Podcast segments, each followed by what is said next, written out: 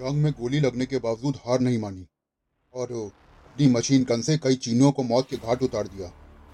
ऐसे थे परमवीर सूबेदार जोगिंदर सिंह जी। सूबेदार जोगिंदर सिंह जी के लिए जंग कोई बड़ी बात तो न थी। द्वितीय विश्व युद्ध के दौरान उन्होंने बर्मा की तरफ़ से लड़ाइयाँ लड़ी थीं। उन्नीस अड़तालीस में उन्होंने भारत पाकिस्तान युद्ध में भी अपनी शिरकत करी, लेकिन उन्नीस सौ बासठ में हुए भारत चीन युद्ध में उन्होंने वीरता का नया आयाम स्थापित कर दिया। बीस अक्टूबर उन्नीस सौ बासठ, चीन की सेना ने कई इलाकों पर हमला शुरू कर दिया। उनका छू सेक्टर समेत पूर्वी सीमा के लगभग सारे इलाके कब्जे में आ चुके थे और अब इन चीनियों की नज़र थी तवांग पर। वो इस बात से बेखबर थे कि यहाँ भारतीय सेना की पहली सिख बटालियन के जवान खड़े हुए हैं।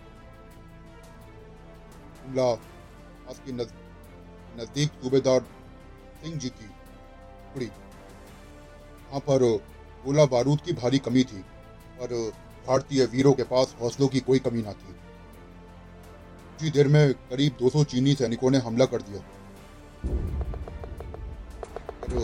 भारतीय वीरों के साहस के सामने उन सैनिकों ने घुटने टेक दिए हमले में कई सैनिक मारे गए, घायल हो गए और जितने बचे वो भाग गए। वक्त बाद फिर 200 सैनिक हमला करने के लिए आए। बार भी भारतीय सैनिकों ने उन चीनियों के छक्के छुड़ा दिए। सूबेदार जोगिंदर सिंह जी ने भी अपनी मशीन गन से लगातार हमला कर रहे थे। अचानक एक गोली उनकी जांग में आकर लगी। वो एक बंकर में घुसे और पट्टी बांधी और फिर उतर गए युद्ध क्षेत्र में। लगातार अपने सैनिकों का मनोबल बढ़ा रहे थे। कि एक बार फिर बेहाल हो गए थे। इधर भारतीय फौज का गोला बारूद लगभग खत्म हो गया था। वो एक चिंता का विषय था कि बिना हथियारों के, बिना गोला बारूद की लड़ाई कैसे होगी सूबेदार जोगिंदर सिंह साहब भी घायल हो चुके थे। जोगिंदर सिंह जी ने अपने बचे हुए सैनिकों को तैयार किया और राइफल की नोक पर खंजर लगाया। उन्होंने एक ज़ोर की घोषणा करी। वो जो बोले सो निहाल शस्त्रीय और तारने लगे चीनियों के शरीर में।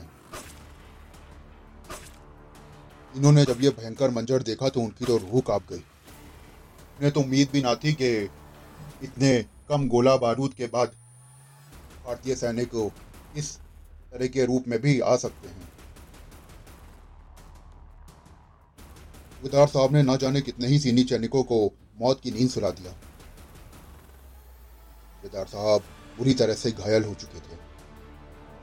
अगर इस घायल होने के बाद भी वो लगातार लड़े हुए, लड़ रहे थे क्षेत्र में उनको परास्त करना इतना आसान न था। और लड़ते लड़ते अंत था। इन्होंने जोगिंदर सिंह जी को बंदी बना लिया। वहाँ से सिर्फ़ तीन भारतीय ही सैनिक बच निकल के आ पाए। ये, वो तीन भारतीय सैनिक थे जो सूबेदार जी की बहादुरी के गवाह थे।